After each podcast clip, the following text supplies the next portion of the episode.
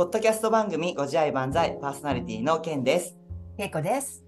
皆さんご自愛していますか？毎回およそ30分ビジネスパーソンでありながらプロコーチをしているケイコとケンが今の時代に生きる皆さんがより人らしく楽に幸せになれるヒントについてお話しする番組です。気ままに配信をしています。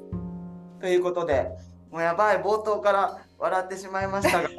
あの、なぜかっていうと、これ今収録する前に、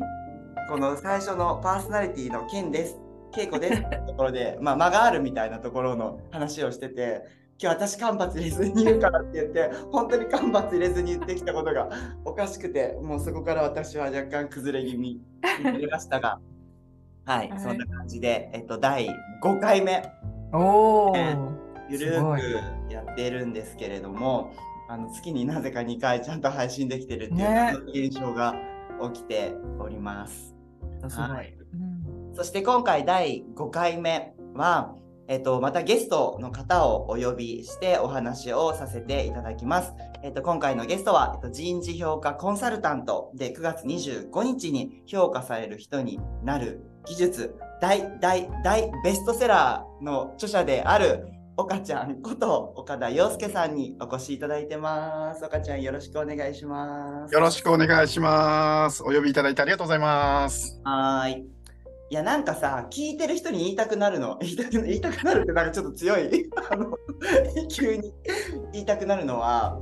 あれだよ。日本で1年間に本ってうん。7万冊出七万版、冊？うん7万冊出版されてるそうで、そのうちたったの10から15%しか造版ってされないそうなんですね。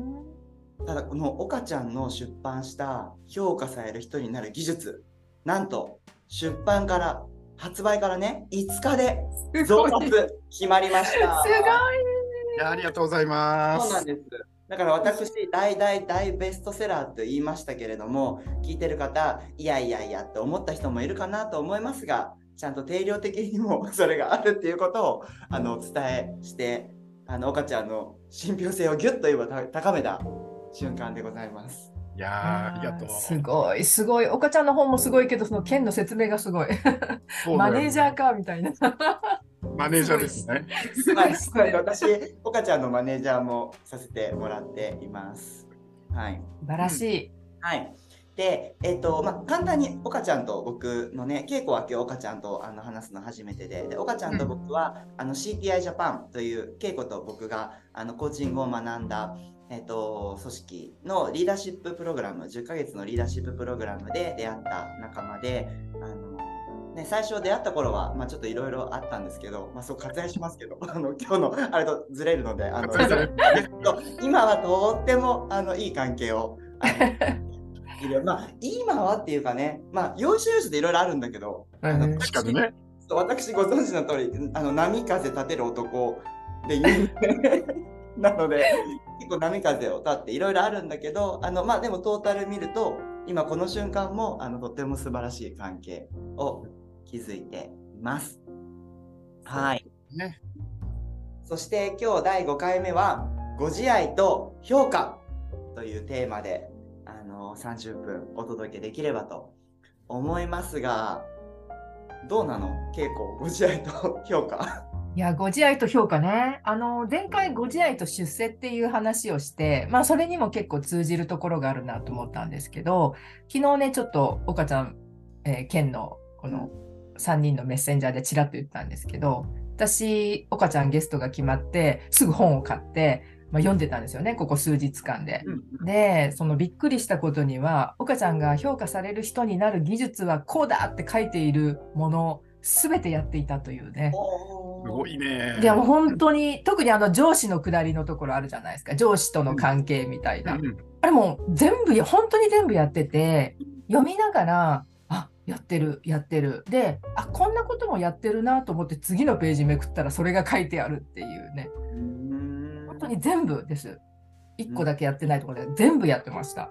でもなんか昨日ね、ほぼ初めてに近いぐらいメッセンジャーでやり取りさせてもらって、やり取り、あので感じたの、あここの方すげえ、恵子さんめちゃめちゃそれ使ってるんだろうが、数行の文章で伝わってきました。え、なんでなんで？なんとなく。そうですよ。あのね、人たらしだなって思いましたね。そう、あの、恵子は本当に素晴らしい人でうん、これね、皆さんぜひこの本ね、読んでほしい。で、恵子がね、これ本読んで、全部私やってるって言ったじゃん。うんで、恵子はさ、本当に外資系企業の会社で、マーケティングっていう部門から入って、そこからそこの代表、社長に上り詰めるっていうことを本当に成し遂げるんだよね。だから外資系企業の社長になる人が、この本読んだら私全部やってるってことは、ここ聞いてる皆さんも外資系企業の社長になれるチャンスがあります。いや、確かに。確かに。なんかね、あの日本の企業っぽい感じはするじゃないですか、うん内容とかね。うん。だけど、あのこれ外資、いや、もうそうだなって、特にそのアメリカなんかもっとこう、ヒエラルキーすごいんで、本当に上司って感じなので、あの全然外資も同じだな、もう世界同じだなと思いました。うん、うん、うん。そうなんですうね。んうん。あでもね、今全然説明してないからあれだけど、そのどこまで説明できるか、あのうん。ネタバレになっちゃうんで、岡ちゃんどうぞ、その上司とのところで、なんか、うん、うん。そうです。まあでもね、あの端的に書くと、まずでも後で多分話出てくるかもしれないけど、こう評価ってキーワードがあると、なんか結構ね、タイトルでざわつく人が多いっていうのは、もうなんかん、来てからめちゃめちゃ感じてるんですけど、言いたいのはもう単純に、あの、ね、人間関係が充実度めちゃくちゃ決めて、職場の中で、なんだろうな、こうネガティブになりやすいキーワードが2つあって、うん。なんか評価と上司みたいなところがなんか絡むと人間関係がこうなんでしょうねこうナチュラルというかフラットな感じで見れなくなる人が多いなと思ってて誰がいい悪いって話じゃないんだけどもなんかまあ今回はもうそこのポイント上司と評価に絞ってそこをより良くするとなんかこう働き方とか人生が豊かになるよっていうメッセージをもうその文脈でひたすら書いてる本ですって感じですね。うん。そうだよね。評価ってざわつくよね。ざわつく。ざわつくし、あの、岡ちゃんがさ、最初本出すって言った時に、どんなタイトルなの？って言って、評価される人になる技術って言って、あー、こいつ、また俺がムカつくことやるんだ、みたいな。またって何？またっ、て。すごいざわざわしたんだよね。もうなんか、うんえー、もうそっち行っちゃった？みたいな、本当この人って最悪と思って。でもいざ、ね、どういう本かっていう内容を聞いたりとか、僕自身も読ませてもらうと、なんかそこの、ね、タイトルっていうのは、うんざわざわさせる。なんか逆にざわざわさせて、何なのこれっていう風に読んでみると、あの本って僕すごいご自愛も混ざってる本だなと思っていて、ね、今出たこの上司とか評価っていう要はざわざわする言葉の中にそこに今度自分みたいななんかうんうん入ってくると少しそれが落ち着いたりとかやっぱり自分が自分をどう愛するかとかあと自己評価みたいなところもとっても、うん大切だなとも思ったんで。うんいや、もうちょっとね、ケンに、あの、ごめんね、あの、岡ちゃん、ゲストに呼んでおいて、ケンと喋ってますね。いや、本当に付け加えたいのは、私さっき、岡ちゃんの本に書いてあること全部やってますって言ったけど、それって自分があの昔からできてるわけじゃなくて、うんご自愛すると固く誓ってからの自分になってからあのスタイルになったんですよ。へえ。え前回その出世の時の話にケンにあの自分でちゃんと選択して自分の人生を作っているのは自分だっていう認識を強く持ったっていう話をしたんですけど、あそこからですよ。それまではやっぱりその上司をうがった見方したりとか、なんかやってくれないとか会社がみたいな感じしてたんですけど完全に自分が人生の主役になるって決めてから、あのスタイルにあのそれこそ上司をねこお客さんと思えみたいなことが書いてあったと思うんですけど、もう完全にす自然にあのスタイルになってもう会社のリソースも上司も含めてですね、うんうん。私がサラリーマンとして最大に楽しむために、まあ、使わせていただくと自分のリソースと同じように。っていう思考になってからあの話になったのであの本だけ何も分からずに読むとなんか上司にこうこういう態度をしないといけないのかとか、あの岡ちゃんも書いてらっしゃったけど別にこびてるわけじゃないんですと。うん。いううん全然違うんですよ。逆に自分が強くなってあっちになったって感じですね、うん。いや、なんか嬉しいですね。本当にそうなの。だから意味すごくわかる。うん。あの帯帯になんか書いてほしくなるぐらいだよね、今の一言をこ俺書いとこうかな。う。でもなんか今の話を聞いてて、なんか改めてご自愛と評価で言うと、なんかお二人に聞いてみたいなと思ったのが、なんかもう書きながらね、改めて感じているのが、評価ってやっぱネガティブキーワードで、こうちょっともうぶっちゃけトークのがいいと思って、そんな話をしていくと、なんだろうな、ちょっと極端な言い方で全員じゃないんだけど言うと、なんかこう、さっきの主役、自分が人生の主役で自分で決められるって思ってる人と、そうでない人で結構評価の捉え方が分かれることが多いなと思って。うんなんか評価ってこう一方的に決めつけられるとか、なんか、まあ、そのイメージで言うとね確かにすごく嫌だし自分の人間性とか人格をなんかね評価されるのも人って嫌いなんだけどでも仕事してる以上は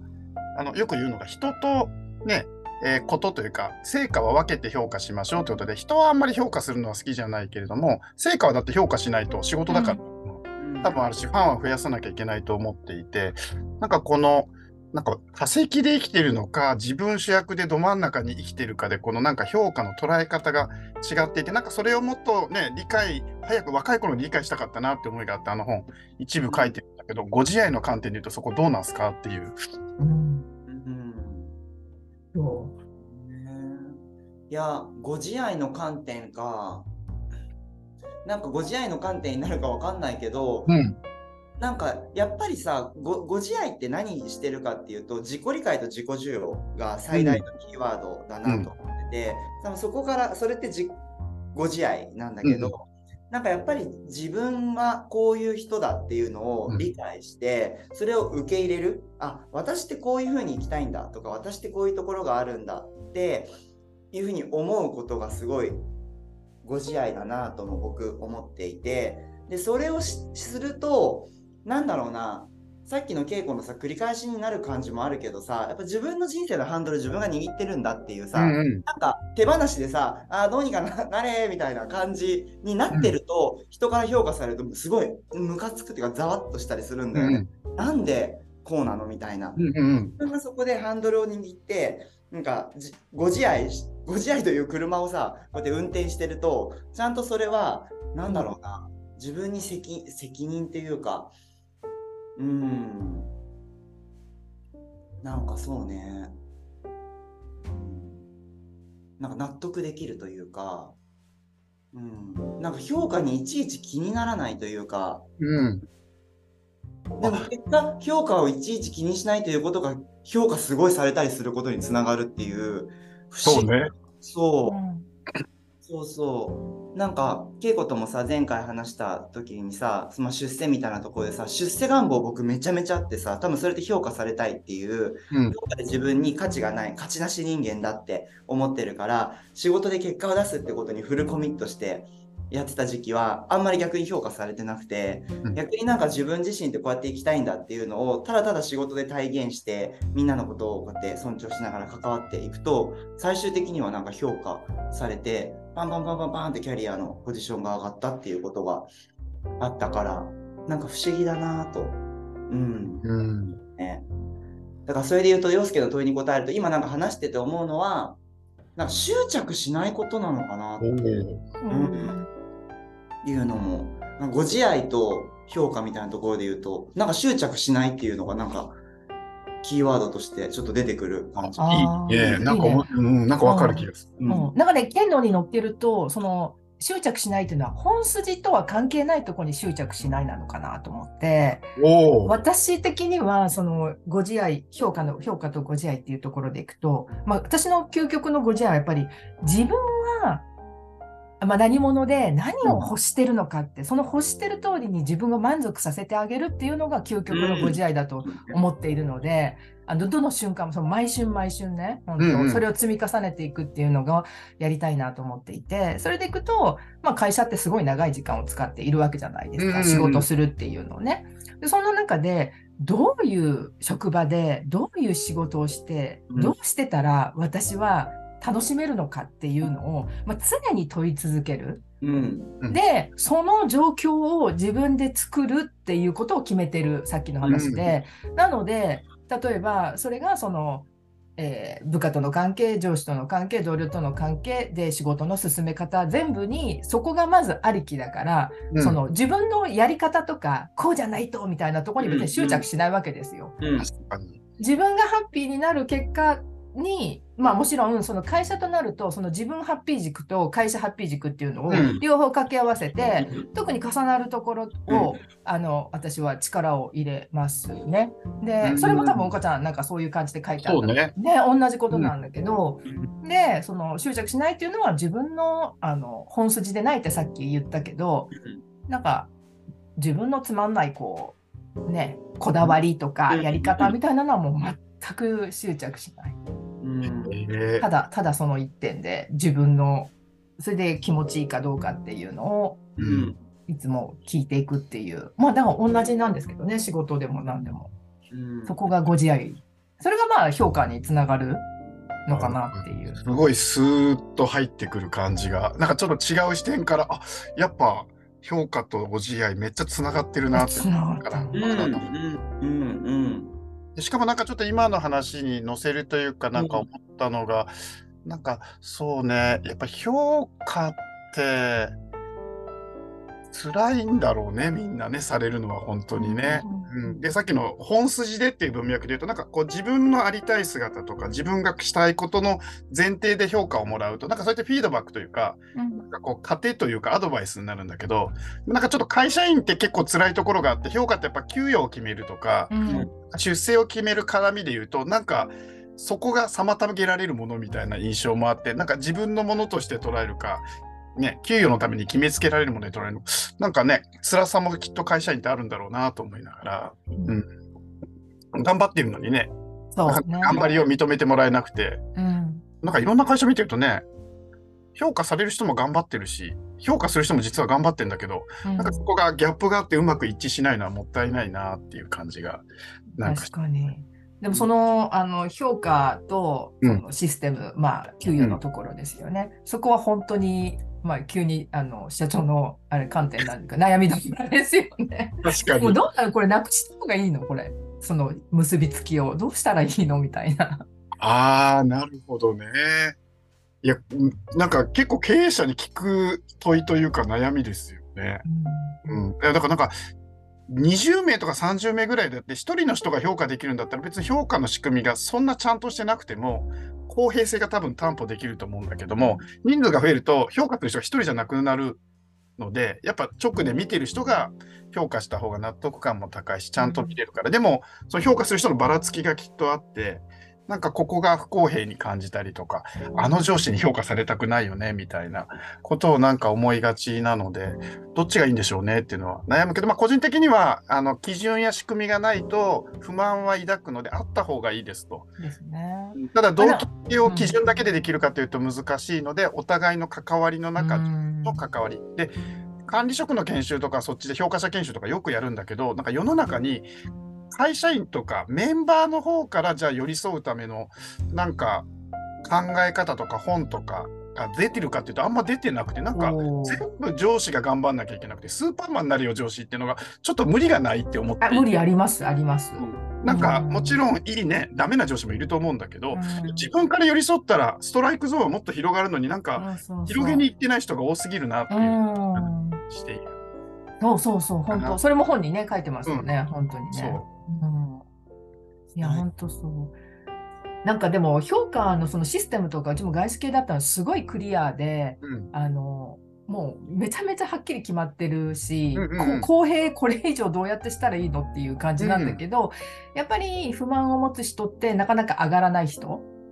なんですよね。うん。でもそれはもうここまでやって、あのそう思われるんだったらあとはやっぱり今岡ちゃん言ったみたいに本人のは歩み寄りみたいなのうんが多分問題なのかなとか思いつつううんんですね。確かに。うんどうしたらだからご自愛と一緒に広めないとダメなんでしょうね。いやご自愛がだなんかご自愛がある人の方がなんかちゃんと自分の成長のためにいろんなものを受け入れやすい気はしていて、確かに。ううんん、なんかそこがある関係が一番大事だよね。だから評価って言うと評価の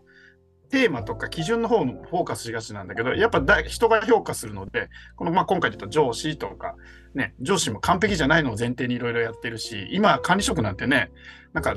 マネジメントスキルがあるからなるっていうよりは、マネジメントスキルがありそうだから頑張ってねってなってる人が多い中で、うんそうそうこっちもなんかね、あの、見てほしいなって感じはあるかなっていう。うん。ね。うんいやー面白いね。なんか今のさ聞いてるともういろんいろんなさなんかことがわーってう今さ、ん。あのあって。自分の時20代の頃とかはさ、うん。あ上司になんでお俺がお前に評価されなきゃいけないって上司に思思ってたしうん。あの僕多分超当時さ20代の頃モンスター部下だったからさ上司をさ蕎麦屋に呼び出して3時間上司にさ嫌だ。嫌だ。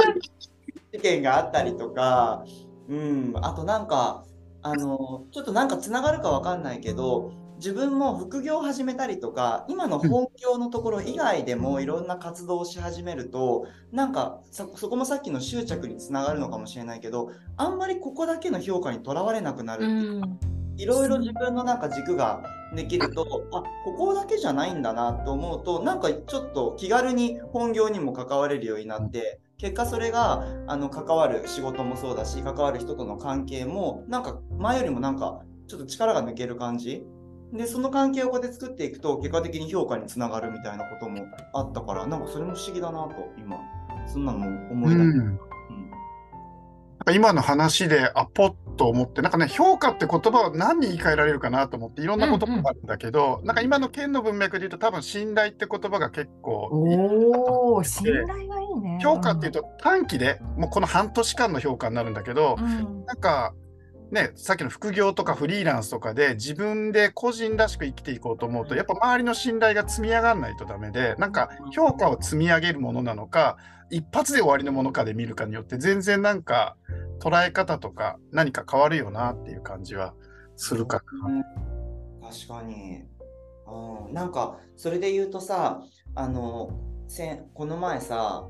あゆあの岡ちゃんのこの本の出版記念イベントっていうのをやったのね、うん。そこに、あの参加してた経営者の方がなんか自分は評価されるのは社会から評価されるっていう発言をしてああそういう考え方なんだなと思ったけど今の信頼っていうのに置き換えると、要は経営者としてのあり方って社会からの信頼がどれだけあるかみたいなところをうん。事業を通してこうやって社会との関係を信頼関係を作っていくみたいなところにもつながるし、うん。評価を信頼に置き換えるって、うん、なんかいいね。なんかいいすごいいい感じ今。うん。いい感じだった。うん。いや信頼すごいしっくりくる、ううん。ん。うん。すごい岡ちゃん、うん。うん。うん、いやそれで言うとさ本のタイトルをさ信頼される人になる技術にするだけでさすんごいいい感じになるね。いい感じにな確か。に。うん確かに。ざわつきがなくなる？ざわつきがなくなるよね。うんざわつきしようかな。うんちょっとさ増産するときもうバッテンしてさ。バッテンだったらありかもね、確かにね。うん信頼されるだけだとちょっとさ、あの、なんか手手に取るかっていうと、ちょっとなんかさ、弱く感じちゃうんだけれどもう、んでも信頼される人になるのが弱いっていうのもちょっとね、うん変な話ですよね。変な話だよねしね信頼されたくないんかっていう、評価はざわつくけど評価されたいから気になるみたいな。そうそうそう。なんかね、あの、岡ちゃんの本でもね、結局この信頼関係、その上司と部下みたいな関係の、事柄っていうのこのやっぱ関係性のところ関係性ちゃんとこうやってあの気づいていきましょうっていう話だから、まさに信頼っていうのが、うんうん、しっくりきますね。そうですね。うん信頼だね。うんやっぱ評価って言葉にざわつきがあるよねって思いながら。うんでもなんかすごい大事な話をしてるなとも思うし、なんかこの評価っていうことがざわつく社会があるんだけど、なんか多くの人がそれがなんかざわつかずに、うんあなんか2023年はざわ評価ってざわつく言葉だったよねみたいな 思えるなんか未来がね。なんか嬉しいなと思う。うんう、うんん。思うでもなんかその評価が辛いっていう背景にあのやっぱこう会社で評価をされるって言った時に、本来の自分と会社の自分は違うんですよと。で違う自分を評価されるっていうところにもなんか納得がいかないみたいなそこも大きいんじゃないかな。いや、大きいですよね。うんああ、なるほどね。面白い。うん。なんかそこをちょっと発展させると、これ個人のあの個人的な意見で言うと、なんかやっぱ会社って誰が言い悪いじゃないんだけども、うん。なんか体制とか自分らしさを失わせる仕組みだなと思っていて、ほっとなりやすい。だってやっぱり会社から期待される仕事での何か役割と、うんうんうん。自分がしたい自分らしい何か役割というか、うん。えー自分像みたいのがあってなんかこれが一致すると幸せなんだけど、うん。なんかしうまく頑張らないと一致しない仕組みとかそうそうそうそうなってるなと思っていて。役割の自分のやるべきことみたいなやつが自分からすごく乖離してるって思ったらちょっともう厳しいですよね。やっぱりこうフリーランスとかなんか個人でやってる人でね成功してる人はさっき言った信頼がいっぱいあるからうん。こう仕事のオーダーも来やすいし自分がやりたいことに応援してくれる人もいて、うん。そうじゃないとうまくいかない人もいるんだけどなんか逆に言うと会社員こそなんかこのご自愛というか多分その軸がちゃんと自分でしっかり持ってると、うんケンが言うみたいに会社からの評価もちゃんと受け入れつつ一喜一憂はしないみたいな。そうね。それそれが一番大事だ感ね。じができたうん。大事かなっていう。うん。いやうん感じが。うん、なんかさっきのさ20代の時にさ僕が上司、なんでこの人に評価されなきゃいけないのって思ってた時を思い返すと本当になんかあのこんなに自分身を粉にして頑張って、うん自分を抑えて別の自分になりきってやってるのに、うん。なんで評価されないの？そうでしょ？って思ってたね。抑えてたのね。抑えてた。めちゃめちゃ。なんかもう本当に多分さっき稽古が言ったみたいに普段の自分と仕事に行ってる自分はもう分けるべきって思ってたし、うんなんか世の中ってそういうものだって思ってたから、うん全然なんか普段の自分らしくない発言とか言動とかしててこんなに俺自己犠牲して会社に貢献してんのになんで評価されないのってうん当時は思ってたね。そうなんだ。うんあめっちゃ頑張ってたんだね。頑張ってたなのに評価されないなんてなんて世知辛い世の中なんでしょう。だからなんか怒りにね。でね、うんおお金も今ちょっと変わってきてると思うんだけどお金も昔タブー視されてお金の話するのは癒やしいとかってあったんじゃ、うんなんか評価その自分の半年ごとの評価じゃなくて評価という概念そのものの話をするのもなんか癒やしいというか、ああ、お金、評価イコールお金だからね。なそう。うん。だからなんか癒やしいというかなんか評価の話をこうやってざっくばらんにする機会もなんかなくなっちゃってるのもあんま良くないよなと思いながら。だって仕事は評価されちゃうしさやっぱり、うんうんうんなんだかんだ言って。うん。うん。捉え方がなんかねこういろんな視点が今日みたいな話であるともうちょっと楽になったりとかするのかなみたいな。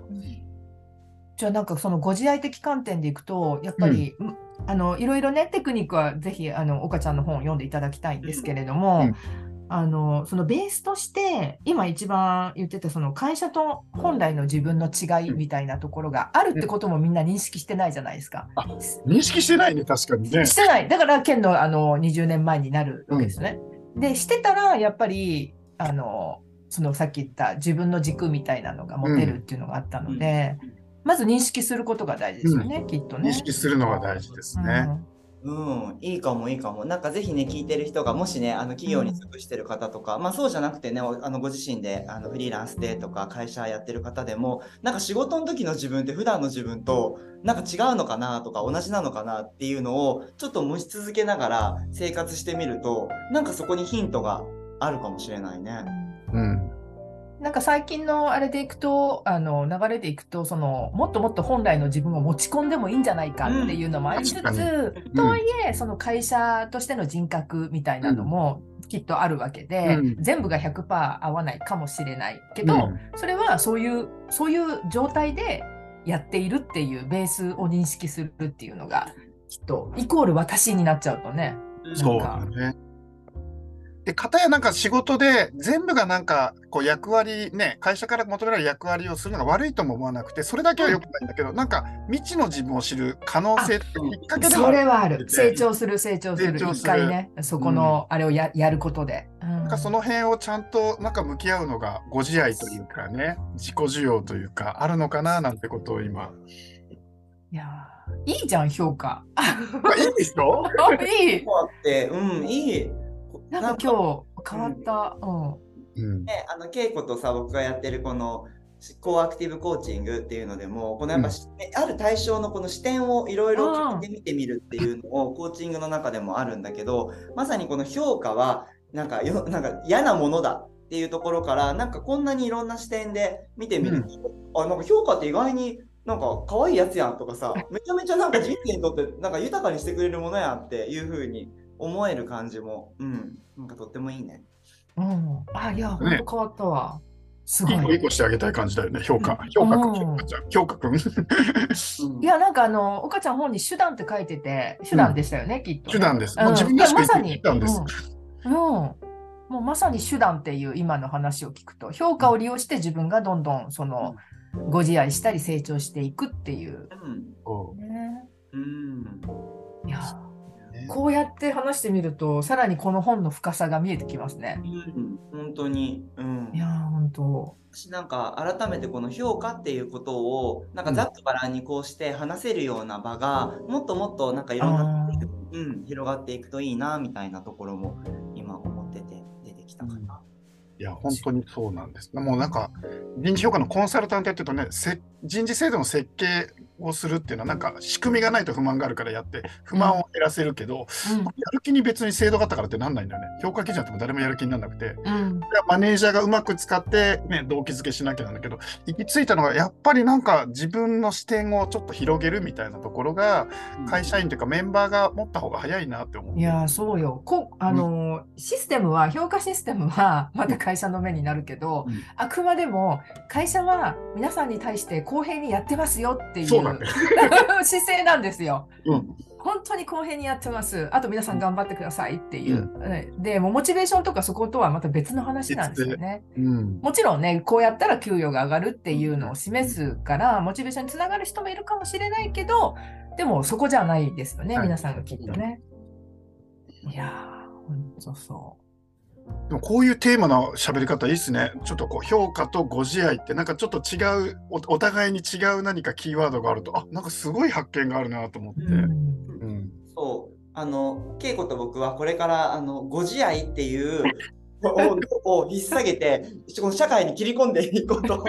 思ってて。ご自愛を広めようと思って。ご自愛を広げるにあたってご自愛と本当に対極にありそうなものをいろいろ探しながらそこを通じてなんか対話をしていったりとか、なんかそ,、ね、そこの一見ご自愛がなさそうなところにご自愛を持ち込むとどんな変化が起きるかみたういな、ん。ちょっと実験的に、うん、やっていやいや今日だけでもすごいね自分の中でも変化いっぱい起こる。変化ある。あるしいやすごいなと思って。うん。なんかこう、細胞がなんか弾けてる感じが。うん。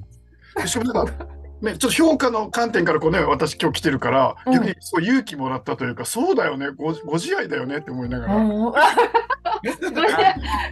ご自愛に洗脳されちゃった？天皇さえも、天皇というか、でもそうだよなと思って、本当に。中心にそれあるかどうかってすごい。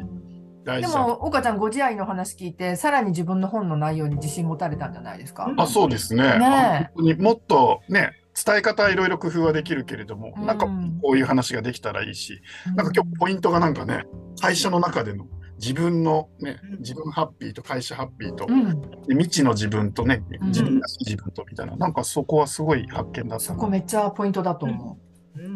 いやー最後に学びのポイントも出たところでお時間もかなりいい感じになってきましたのであっという間に。はいあっという間ですね。はい、今日の会は閉じていきたいと思います。本当に岡ちゃん、今日はどうもありがとうございました。いえいえ、こちらこそありがとうござい皆ます。さんも聞いてくださってありがとうございます。りがとうございます配信もお楽しみに。せーの。ご自愛、万ご自愛歳。万歳。ありがとうございました。ありがとうござい。ます